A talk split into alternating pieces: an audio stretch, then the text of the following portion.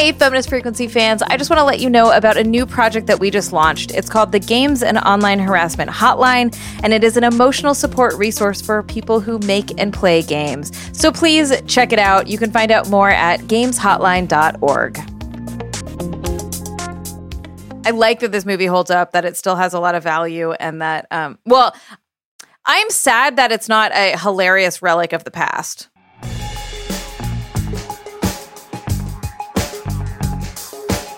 Welcome to Feminist Frequency Radio. This is the show that asks you to be critical of the media you love. I'm Anita Sarkeesian, and I'm joined today by two women who are just waiting to clock out so they can go get a drink and plot how to overthrow their boss. Carolyn Pettit. Get a drink or maybe smoke some pot. Oh, yeah, that's good too. Uh, and Ebony Adams. Definitely here for the plot to overthrow the boss. Did, but Carolyn, did your son give you a joint? And you just happen to have it in your purse that day? We'll talk. We'll talk about that. Okay, I okay. talk yeah, about- this is wanna bonus. Yeah, this is the bonus. All right. This week, y'all, we're going to be talking about the landmark 1980 comedy about sexism in the workplace, 9 to 5. Stay tuned.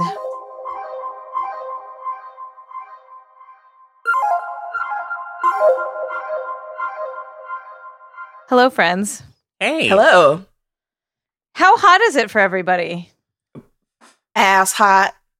I feel like everyone I've talked to today in various parts of the world are just like, it's fucking hot. So I Uh, thought I would yeah. share that with everybody um, for no reason. Summer, reason. huh? Yeah. No, it sucks. Am I It right? sucks. it is. I'm spending a significant portion of you know my salary on um the AC bill, and you know what? It's just gonna have to be what it is because woo, the Valley is hot. well, also if you're on camera like regularly, as as Mhm. you and I both are, you're just like, yeah, I don't want to be like a sweaty, sloppy mess constantly. Not a sweaty, sloppy mess. Um, sloppy. Listen, Sure. people get what they get. Okay, it's Zoom. We're under quarantine. The world is burning. So if I'm wearing my Macho Man Randy Savage T-shirt, you're just gonna have to deal. But I will not be dewy on camera. I think you'll correct. get more fan. You will be dewy on camera. Isn't that a look though?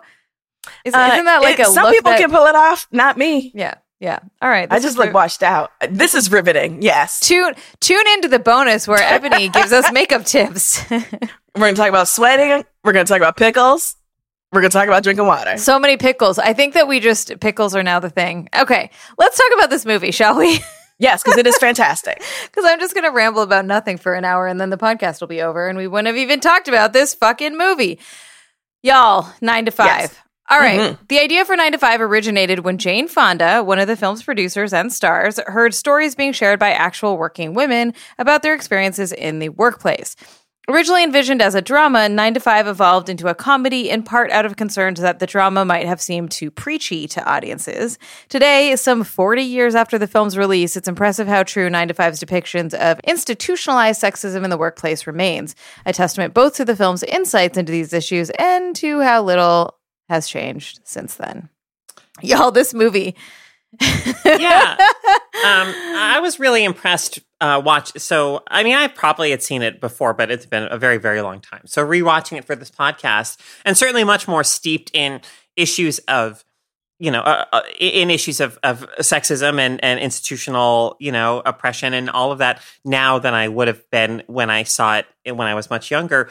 I was like really impressed by particularly the early scenes in the film and how how accurate they are at almost kind of cataloging the ways in which um, uh, sexism in the workplace, uh, you know, often can function, but and also and also its depiction of women trying their damnedest to navigate that when they Mhm. don't hold any of the power in that situation. So Yeah. you have um you know or very early on these scenes with um so first of all Dabney Coleman as the boss. So Dabney Coleman I think was like the quintessential administrative scumbag uh, in movies of the 1980s. Like he, he Uh-huh. kind of went on to become almost just like a symbol for this kind of character. Like you, you would cast What him in a film, and people would typecast. immediately know, like, oh, it's this fucking asshole. It- like, it's like a William Atherton, right? Like there were character actors in the 80s Yeah. where you were like, I And- know precisely what I'm getting. and it wasn't even it wasn't always like about sexism but there was always or, or usually that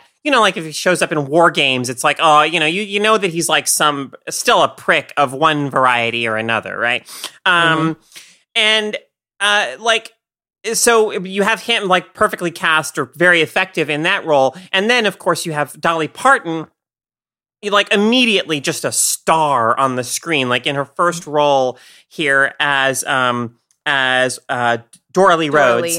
Yeah. Mm-hmm. And like the way in which so you have uh Franklin, you know, the boss uh t- doing all these things like trying to like giving her unwanted gifts, right? And like the way in which she responds to that. It's like she says thank you, but like she's clearly trying to like do it in this understated way so as to to not like like because you know she she she doesn't want to rock the boat right because she she Mhm. needs her job and everything but she doesn't want to like e- encourage him or egg him on in any way and she totally knows exactly what he's doing but but what can she do about it nothing and um like there's just so much of that in the early goings of this film. All these ways in which he you know he um talks about like being a team player as a way of like trying to get um uh, the Lily Tomlin character to you know do things that are not in her job description buy gifts for his wife he says but actually for for Dora Lee.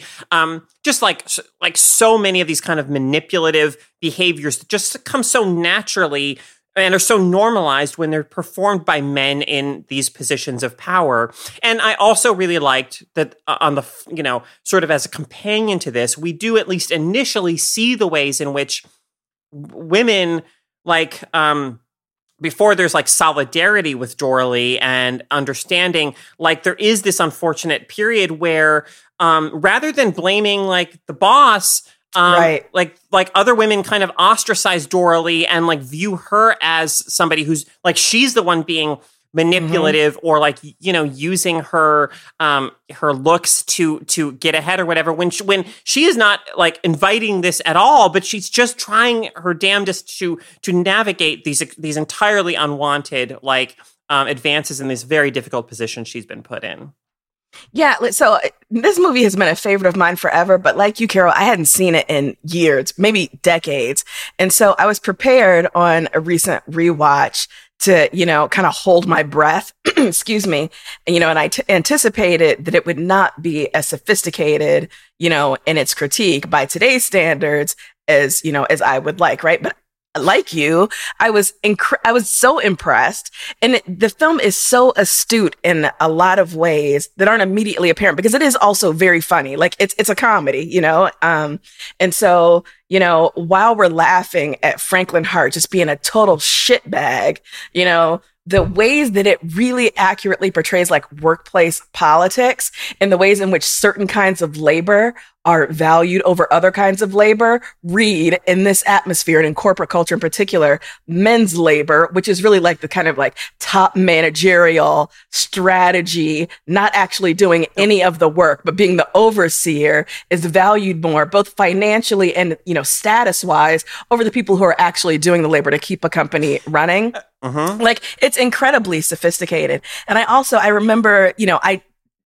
that like at the end of the film, and we'll get there, but at the end of the film, you know, when we see like the changes that um Dora Lee and Judy and Violet have made to improve um the corporate culture, you know, it's not just like, oh, um, this one bad boss has been taken out of the place and now the, the environment is not toxic. It's that they have done things like systematically from the ground up. Like there's shift work. There's, you know, job sharing. There's disabled people working in the job now. You know, like the whole environment has changed. So like the, the understanding that it's not just getting rid of like one person, um, that will solve an issue, but really there has to be like kind of a structural change to the way we think about work, especially because most of the people there are women was fantastic. I was like, yo, I can't believe this is 1980. I can. I can believe it's 1980, and this is why. Um, as I was watching it, I was like, this is so obviously deeply rooted in the second wave uh, feminist Yes. movement. Yes. And like Mhm. 1980 is, and I understand that the w- defining the feminist movement in these in waves is is complicated and messy, and um, not everyone loves it. So just acknowledging that. Um, whatever. It's, it's you know, but like it, it's still a, sh- a, a convenient shorthand for this kind of thing. Um, 1980 is like as the second wave feminist movement is sort of like petering out to some degree, right? Like the early 80s was when it started petering out, and when we started to see um, a little more integration and a little more backlash. Uh, like some integration into the issues that that women were bringing up, mostly white women, but not exclusively um, at this time, and also um, um, backlash against those things. Right, we start getting into Reagan and Bush era of of the U.S. at least. So I, this makes a ton of sense for me that it came out in 1980 because it's late enough into the feminist movement that's like pre- pretty mainstream at this point, and it's um, early enough before it starts fizzling out into like really conservative politics. The ideas that well women have already gotten all the things that they need now and so it's fine right? Which is which is how we've moved into the 90s and the early 2000s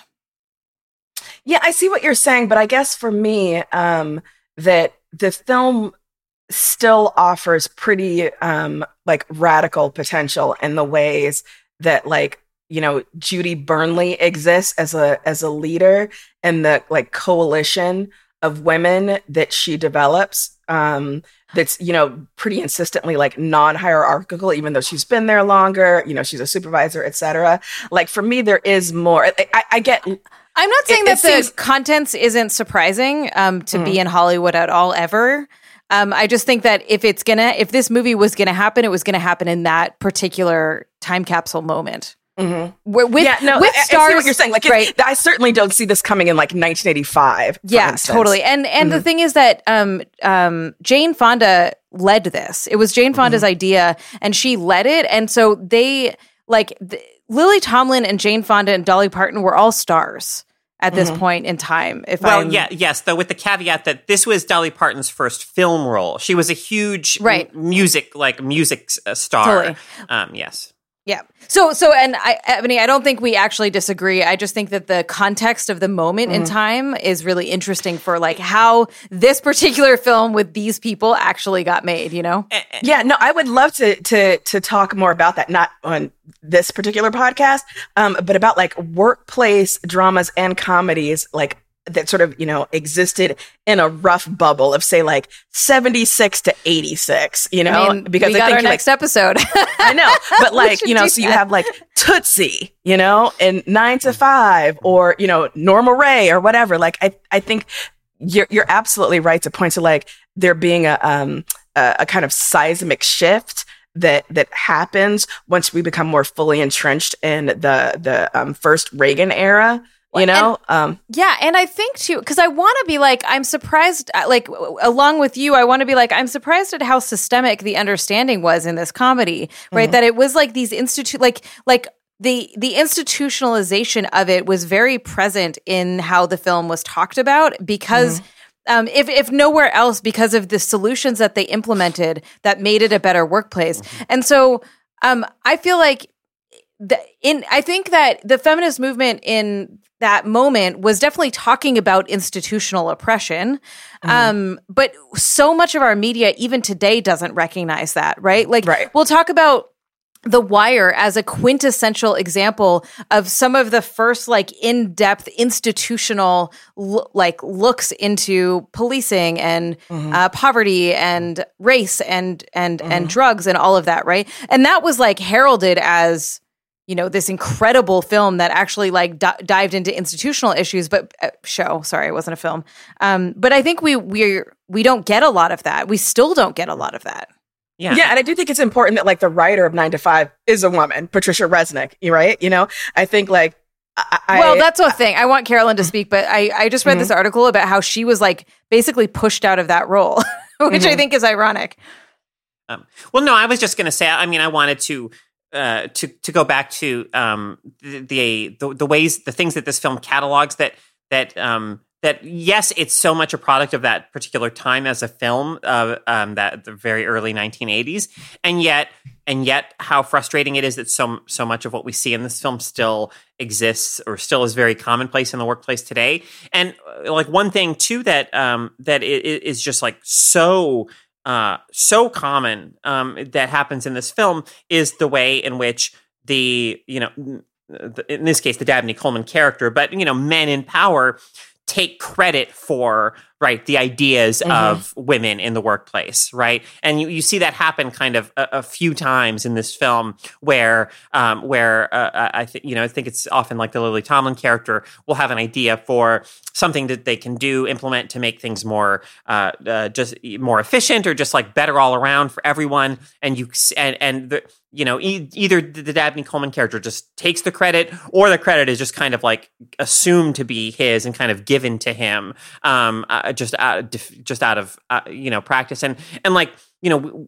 Like it's still just so common, you know, in meetings for you know, a woman might voice an idea and people will be like, eh, whatever. And then like five minutes later, a man will reword the exact same idea, uh, you know, and people will be like, oh, wow, yeah, that's great. Brilliant idea. Like just that perception almost uh, uh, of when ideas come from men, they're more legitimate. They're more practical. They're more worthy of being put into practice or worthy of being considered. Just all of that. Like that was something too that I, I thought was, um, I mean, really great you- and also so frustrating that 40 years later, like we haven't made, we have feel we yeah. barely made an inch uh, in, in dealing with, with that, with those I issues. was just about to, I was just about to ask both of you, like how you feel watching this uh, and, and it like how, how little, how little has changed yeah. really. Yeah. Well, you know, one of the things, like going back to the the actual like fabric of the the office after um, Judy and Violet and Doralee have made their changes is that I just, I kept thinking like, if this film were made in like 2015 or even like 2005, the changes that would have been made would have been so cosmetic and it would have been things that we were absolutely in love with for a period. So it's like, you know, how can you actually stay on the job longer? So we'll put like free drinks in the break room. Mm-hmm. There'll be a foosball table, you know, like there'll be, you know, young people skateboarding through the office, but it's all in service of making work everything to you. One of the other things I loved about this film is like its insistence that this job was just a job for them. Like this is my job. This is what I do to, you know, pay my bills, feed my family, but I have a life outside of this. Um, and this job is not my everything, nor should it be. You know, there's a real way in which so much of our media insists upon like our work being our identity these days. And we're supposed to love it. You know, we're supposed to absolutely love it. Yeah. There was for me, and like, this is I I acknowledge that this is kind of twisted and weird, but there was for me a way in which there was a a kind of nostalgia for mm-hmm. the workplace that this film depicts in the sense that so we all know that millennials are facing just uh, I mean, you know, a future that's so economically uncertain. Like jobs like the ones seen in this film barely exist anymore. Right yeah. now, it's all about the gig economy, the hustle economy. I mm-hmm. personally, mm-hmm.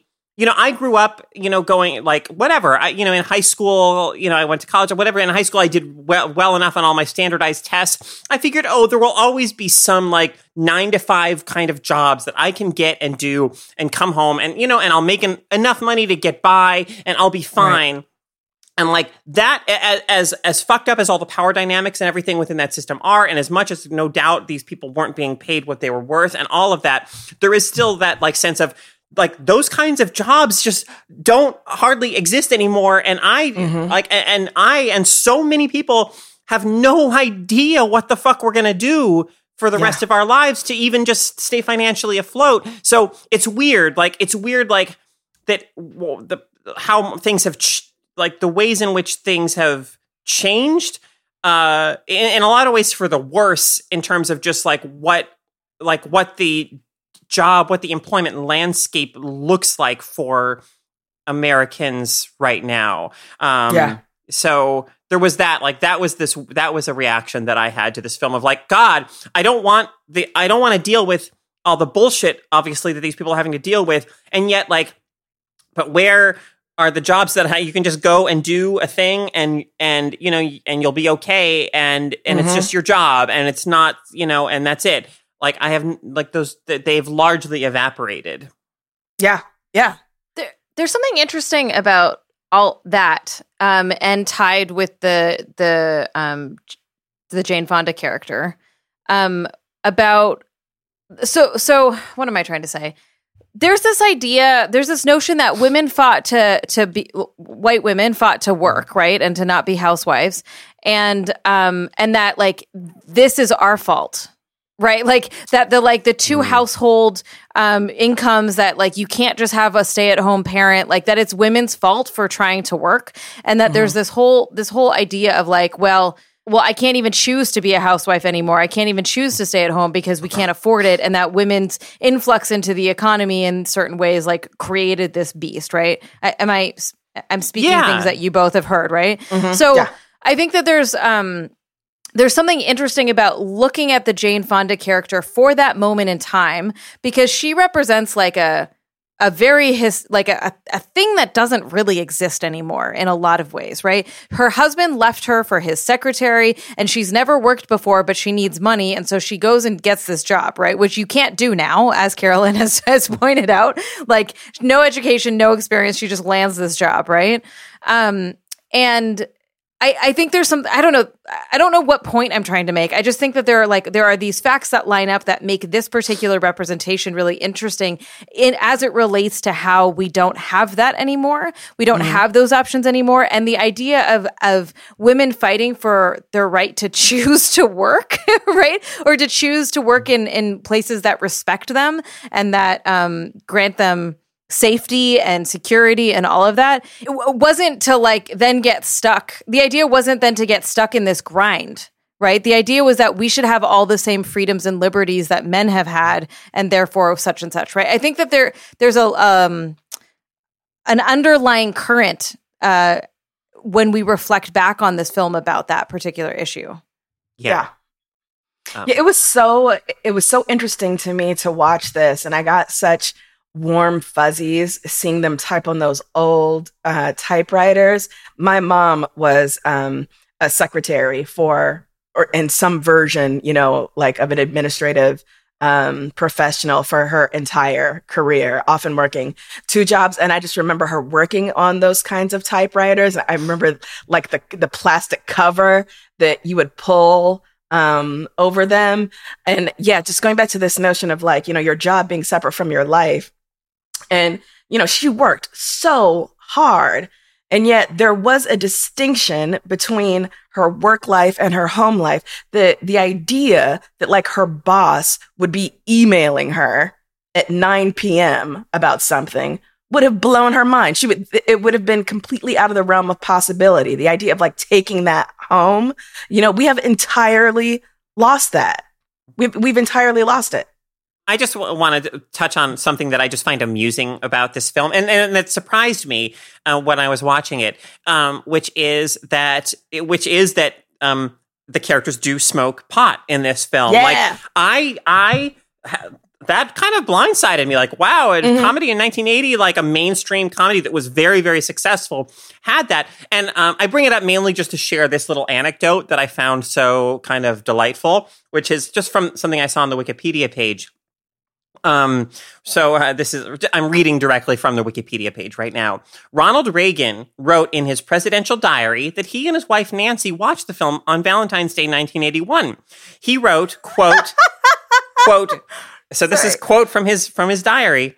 Uh, little Ronald, Ronald Reagan writing in his little presidential diary. Funny, but one scene made me mad a truly funny scene if the three gals had played getting drunk, but no, they had to get stoned on pot. It was an endorsement of pot smoking for any young person who sees the picture. Oh, that's adorable. And you know what? It yeah. was. They made it look so fun, so and they're I, right. What I forgot about the movie, because I feel like I had seen it, like when we talked about watching it, I was like, oh, I can picture the whole movie in my head. So I must have seen it recently. I completely forgot about all of the uh, the fantasy murders. Mm. Like the, the each of them, like I was like, oh my god, they like play out every and they like they they built the scenes of, Mhm. of every specific detail on how each woman would take out their boss and it was like it was so delightful and unexpected and really charming and set the stage in such a beautiful way for what they were about to do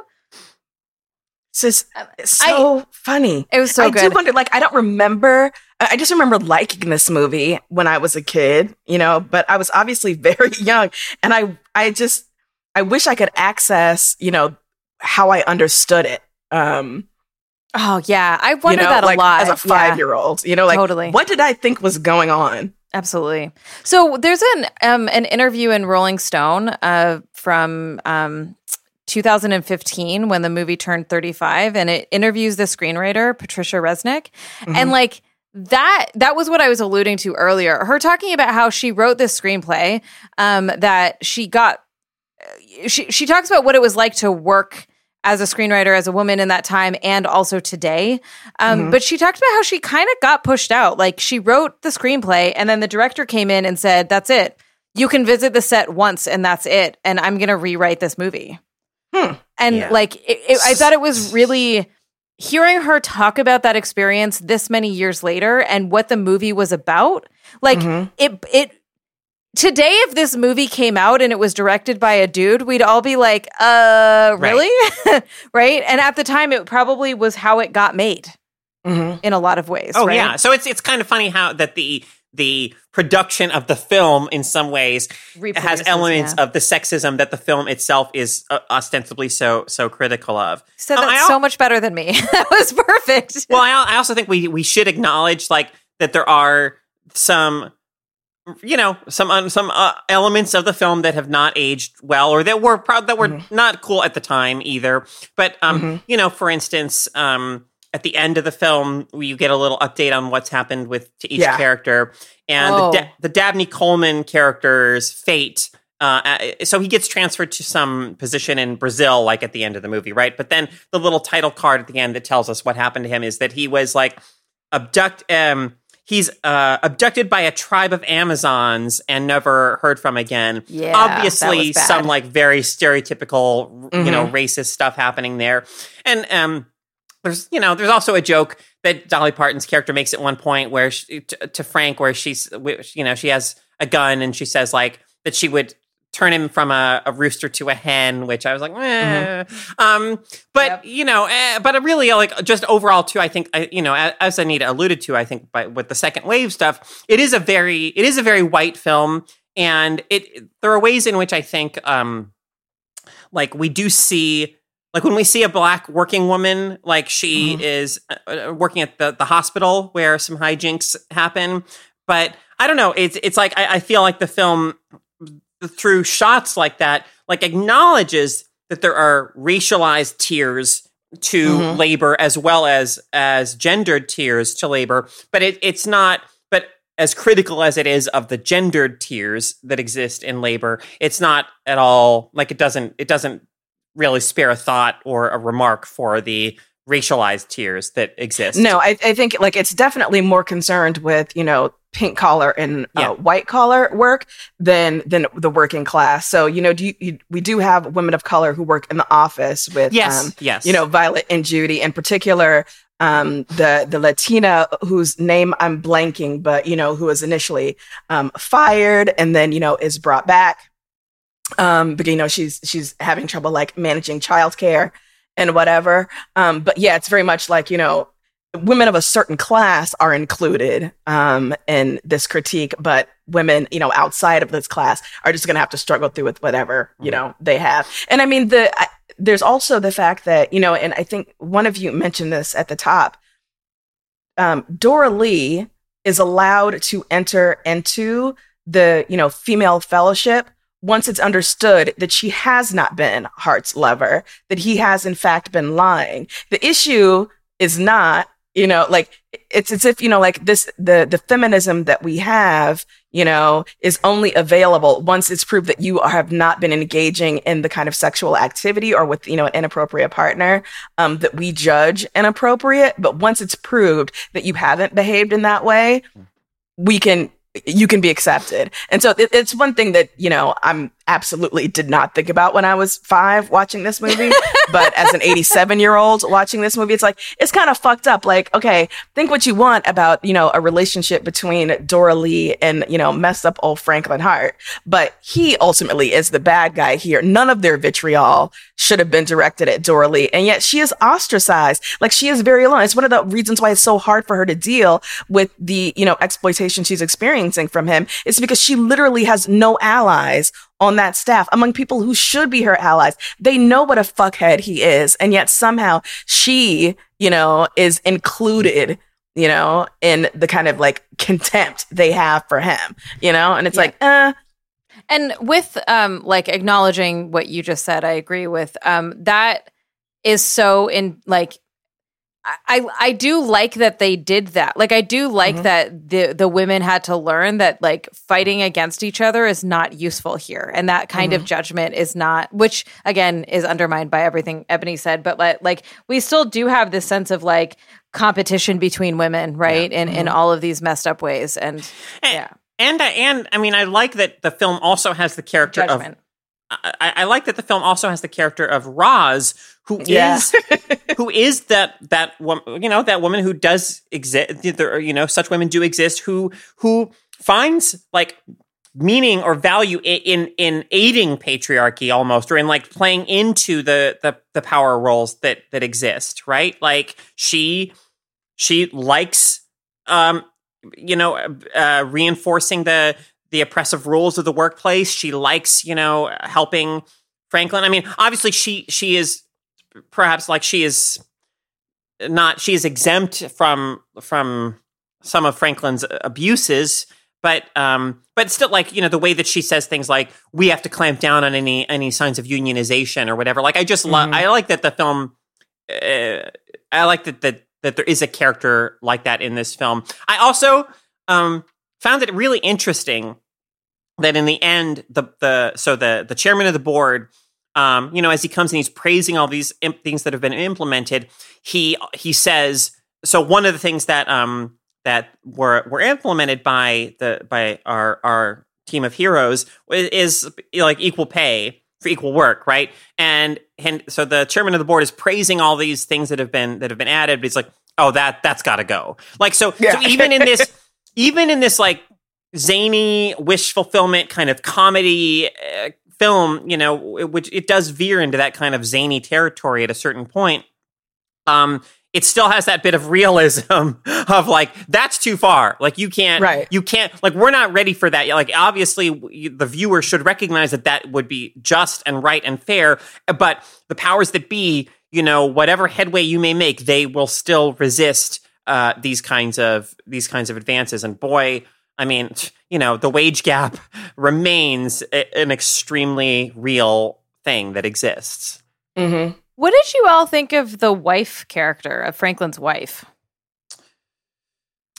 Ah, Uh, she's, Or nothing. You may not have Yeah. thought anything. i don't know um, I guess she- I thought that I, I appreciated, if appreciate is the word I want, which it isn't. Um, she's obviously, you know, like uh, portrayed as, you know, being very dim and oblivious to, you know, her husband's um, peccadillos. But I liked that they could have gone another way. Like if they were going to present, you know, a kind of two dimensional character, they could have leaned into like her being a shrewish character and being very suspicious of Doralee, you know? And I appreciated that they didn't go that route. Instead, as I said, she's played very dim. And so she's just, Mm. She's so loving. She's so, like, she's so friendly to Dora you know, in a way that Dora is not getting from her coworkers, at least initially. But I mean, I think she's, she's pretty uh, much a non-entity in, uh, in the film. I, I, I will say I, I I was frustrated with Doralee's husband, the the Mhm. brief scene we get with him, because she like when when she tries to kind of talk to her husband about what's going on in the workplace, his his ba- his response basically is, "Where's where's your smile, Doralee? Yeah. Smile for me." Totally. And it's like, dude, just like she, listen to her. Why don't you just actually listen to her? Uh, that I mean, so it was like it, you know, it was perhaps accurate or, or, you know, there was a ring of truth to it, but I didn't feel like the film was, you know, was presenting that as a problem when to me, like that was a problem. Like, dude, just Yeah. actually listen to what, listen and to invalidate her experiences and her frustration with them. It was so Mhm. frustrating. He was basically like, "It's fine. We'll just fuck and you'll feel better, right?" Yeah, like basically. that was basically, what that scene was. Yeah, yeah. Uh, yeah. All right, we did it.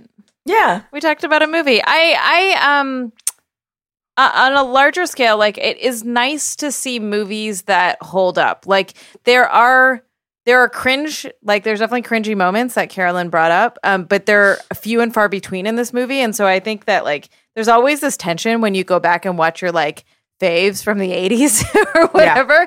Um, and so I, I I like that this movie holds up, that it still has a lot of value, and that um, well, I'm sad that it's not a hilarious relic of the past. But as you wanted it to be more shitty. no, no, I'm sad that like we have not come that far enough Oh, that it's like, real. wow, man, what were the issues they were dealing with back then? Jeez, Yeah. you know, now we're like, oh god, like, um, but uh, it's nice that like I'm always heartened when I see films from from eras gone by that I can still enjoy without too much like, oh god, seriously, oh that's awful. Yeah. Yeah. So, yeah, nine to five, y'all. If you haven't seen it, I think we all are in the go go watch it. Yeah. It's a fun watch. Uh, apparently, um, uh, recently there was talk of making a sequel with the cast, um, Jane Fonda, Lily Tomlin, and Dolly Parton, but that got scrapped, which I'm kind of thankful for. But I think they're they were talking about like doing something else, and I saw a rumor that um, so Jane Fonda and Lily Tomlin are the stars of Grace and Frankie, which is a Netflix show Mhm. that I've talked about on the podcast before that I enjoy, and like I think there was talk of Dolly Parton like having the reunion on that show, which I think Oh could be my really fun. So I don't know, but it would be it would be I think really delightful to see the three of them on screen again. Absolutely. I would love it. I'm here Yeah. for it. All right, y'all, we will be right back with our weekly freakouts. So I mentioned earlier that we just launched the Games and Online Harassment Hotline, and I want to tell you just a little bit more about it. Um, the Games and Online Harassment Hotline is an emotional support resource for people who make and play games. What does that mean? It means that if you are a uh, someone who works in the industry, if you are a competitor, a streamer, you work in the press, you're a fan, you play games for fun, you're my mom playing Candy Crush at home, this hotline is for you. And we are providing emotional support on all kinds of issues, whatever it is that you feel like you need to talk to someone confidentially and anonymously about. So that could be depression or isolation. Maybe you're feeling lonely. Um, maybe you are overworked and, and burnt out. Maybe you're dealing with abuse or online harassment. The hotline is here for you. So please, um, please take a look at our website, gameshotline.org, and you can see our hours and how to connect with us. It's only available in the US. Sorry, everybody else. That is how, unfortunately, this technology works. Um, but we're really, really excited to launch this new resource uh, for folks um, and start to create more space for people to talk about their feelings, engage with their feelings, um, and maybe you can sh- help us spread the word and let other people know. So that's gameshotline.org. What's Okay, everyone, you know what the drill is. We're going to talk about some things, and they might thrill us, they might move us, they might upset us, or they might infuriate us, or they might be neutral. Not that we ever really talk about neutral things, but you know, you know the drill. Hey, Ebony, Mm-hmm. what do you got? Uh, so I am reading The Deep by River Solomon. Um, hardcore listeners may remember that I geeked the fuck out over um, their novel, An Unkindness of Ghosts, last year. It was a book that absolutely wrecked me. If you have not read it, um, you're going to be kicked out of Ebony Club. Your resignation papers will be in the mail which you won't receive because the USPS is being systematically dismantled. But anyway, River Solomon is the kind of writer that makes you, makes me it literally like put my pen down, you know, because I think I have never read a sentence like this. There are some people who are, they are sculptors with language and River Solomon absolutely is this. So I'm just gonna uh, read the because I, I'm reading it, but I'm taking um, taking it so slowly because it's a novella. So normally I would rip through this, but I don't want it to end. I'm so in love with this. So I'm just gonna read real quick. Um, and this came out, I want to say earlier this year. Um, won a Lambda Literary Science Fiction Award. So the um, the synopsis is this: the water breathing descendants of African slave women tossed overboard have built their own underwater society Oof. and must reclaim the memories of their past to shape their future. In this brilliantly imaginative novella inspired by the Hugo Award winning, excuse me, Hugo Award nominated song "The Deep" from Daveed Diggs rap, clip, rap group clipping.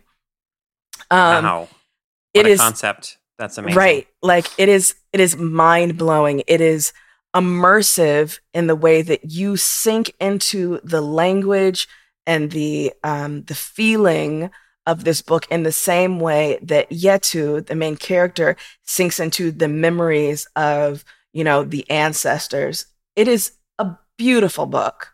Um and like I said, I'm taking it as, as slowly as I can, savoring it. But that is what I am freaking out about. The Deep by River Solomon. I can't recommend this writer enough. Like, y'all, yo, there are people out there who I'm in awe of their talent. I just, I can't get enough. That I I'm sold.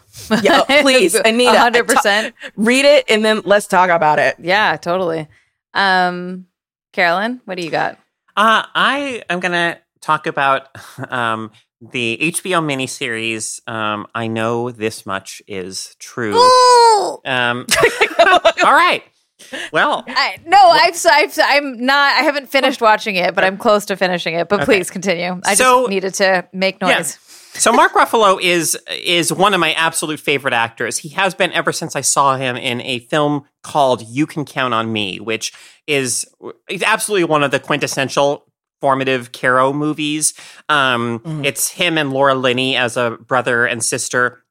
And like immediately when I saw that film, like I'm like, wow, this is one of the most exciting young actors to come along in in like a really long time. But part of what I've always loved about Mark Ruffalo is that is his capacity for warmth. I mean, that is what makes him work so well as like Bruce, you know, Banner in the Avengers movies. Is that is is that there's this poignant, even when he's sad, like there's a warmth to him at his core that you just like you just feel that in him. And so so this perform this performance in this fucking miniseries, y'all, holy Mhm. shit! Like it is um. So Mark Ruffalo plays twin brothers named Dominic and Thomas Birdsey. Um, Thomas eh, has is like par- paranoid schizo- schizophrenic. The main character is definitely Dominic Birdsey, the brother who ha- has throughout his entire life, basically, it, you know, kind of had to take care of Thomas, manage Thomas, who has kind of looked out for Thomas. And anyway, um, like, so this is a very different performance uh, in a lot of ways from from like so much so many of Ruffalo's characters because because that warmth that I always find so appealing in him here it's it's kind of almost it's invisible or it's almost invisible but it's because Dominic as a character has had to build such a shield around himself emotionally because uh, his life has just been so relentlessly like unstable and traumatic and trying and just like a, just uh, you know never easy never predictable never safe. And um and so you feel this energy radiating around like this barrier this force field or, or that that Dominic has kind of built around himself that that kind of repels people almost. And so you know um I found it very psychologically and emotionally true. Y- you know, I, I there's mm. a review that I I saw that called this the miniseries quote overwhelming in its self indulgent trauma. And personally, like obviously, it's a fair critique. It's valid. I personally disagree with it strongly.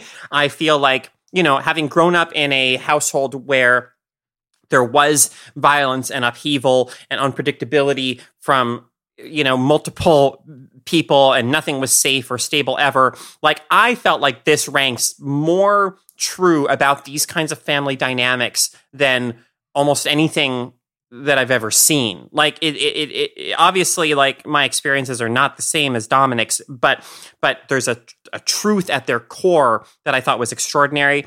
The it's set in like the early 1990s and the production design on this is incredible. Like it really looks like it's something that was almost shot in the early 1990s. It doesn't have that hmm. period piece kind of um uh, glossiness of like we were making it look like it's from this period, but it's not really. Like no, there's a quality mm-hmm. here where it really feels like it, like it, like it's set in that time period.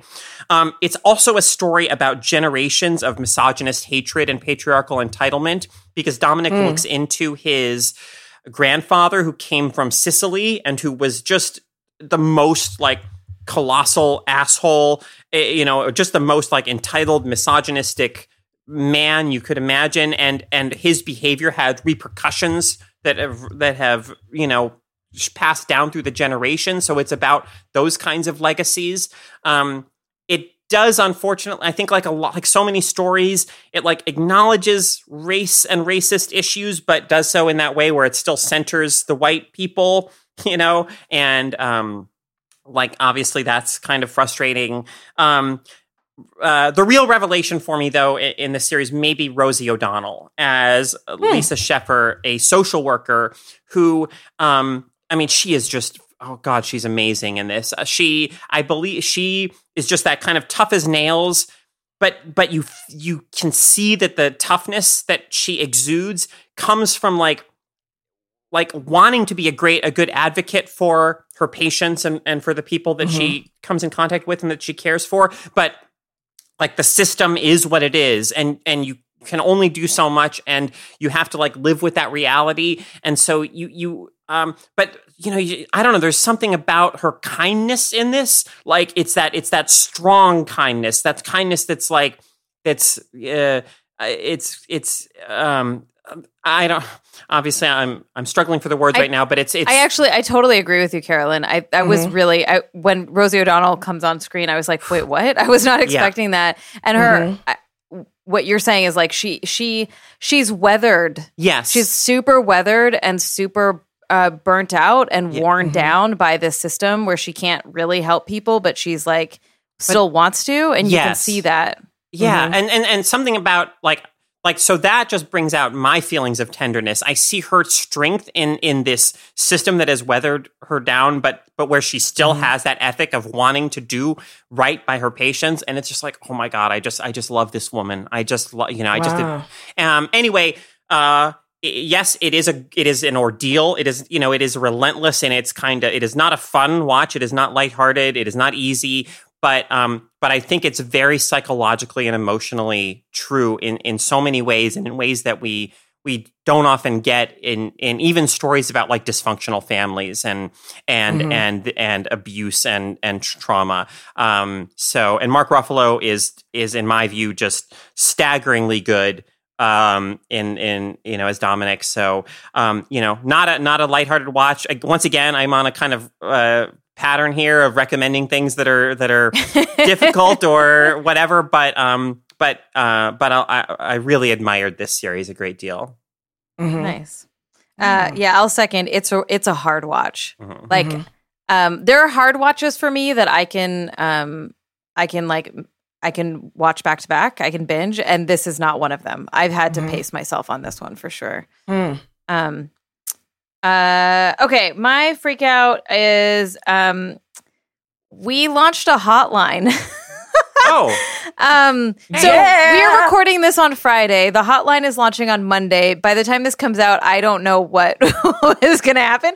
But like, I'm just freaking out this week about how amazing yeah. the team is, about how it's taken us a year to get this hotline up and running. And I should probably tell you what it is, although you probably have have heard it because if I do my job, I will record uh, little bits to include in this in this episode. But um, it's the Games and Online Harassment Hotline. It's an emotional support uh, resource and hotline for folks in the U.S. Um, who consider themselves a part of gaming spaces. So whether you are whether you make games, you play games, you're a streamer, you are a competitor um, in the press, your my mom who plays Candy Crush on her phone. Anyone can text in and get uh, a little bit of emotional support.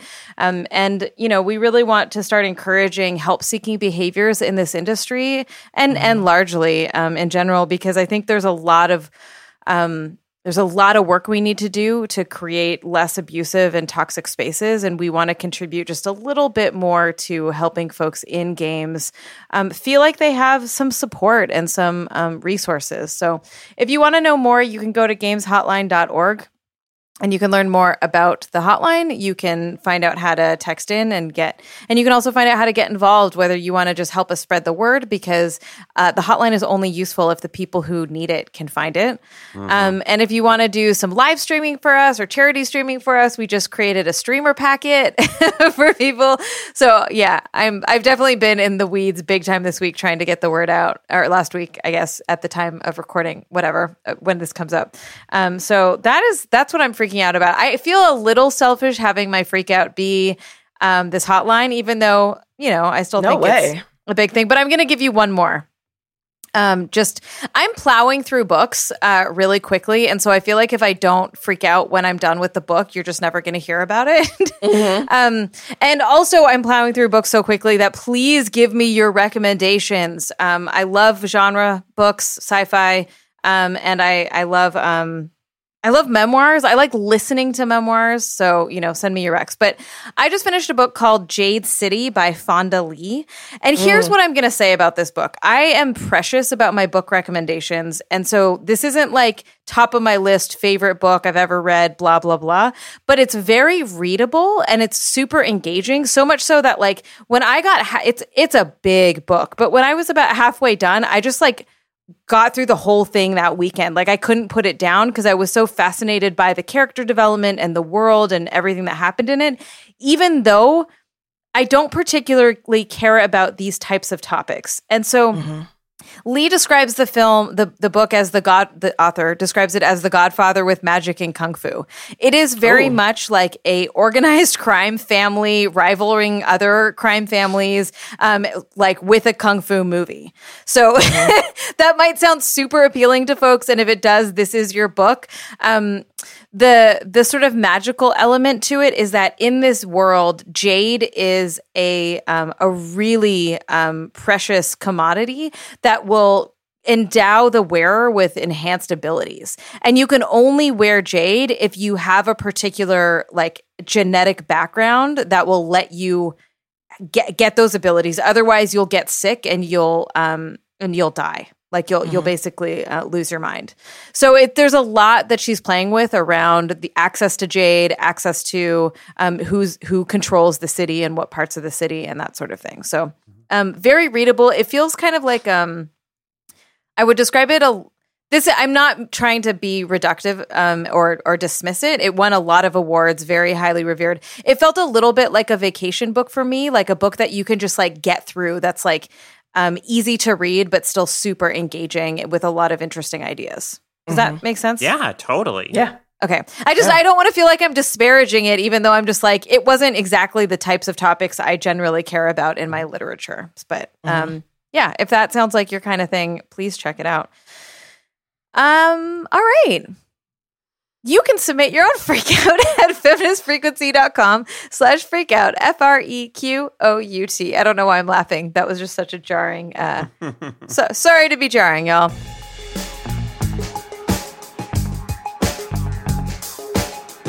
Thanks so much for listening to Feminist Frequency Radio, and stay tuned for the freaking after party, which is only available to backers of this podcast, which you can learn more at patreon.com slash femfreak. The show is engineered by Rob Para. Carrie Stimson provides technical support, artwork by Jamie Varon, and our intro music is by Phil Circus. Thank you so much for checking us out, and we will see you next week. Later. Bye.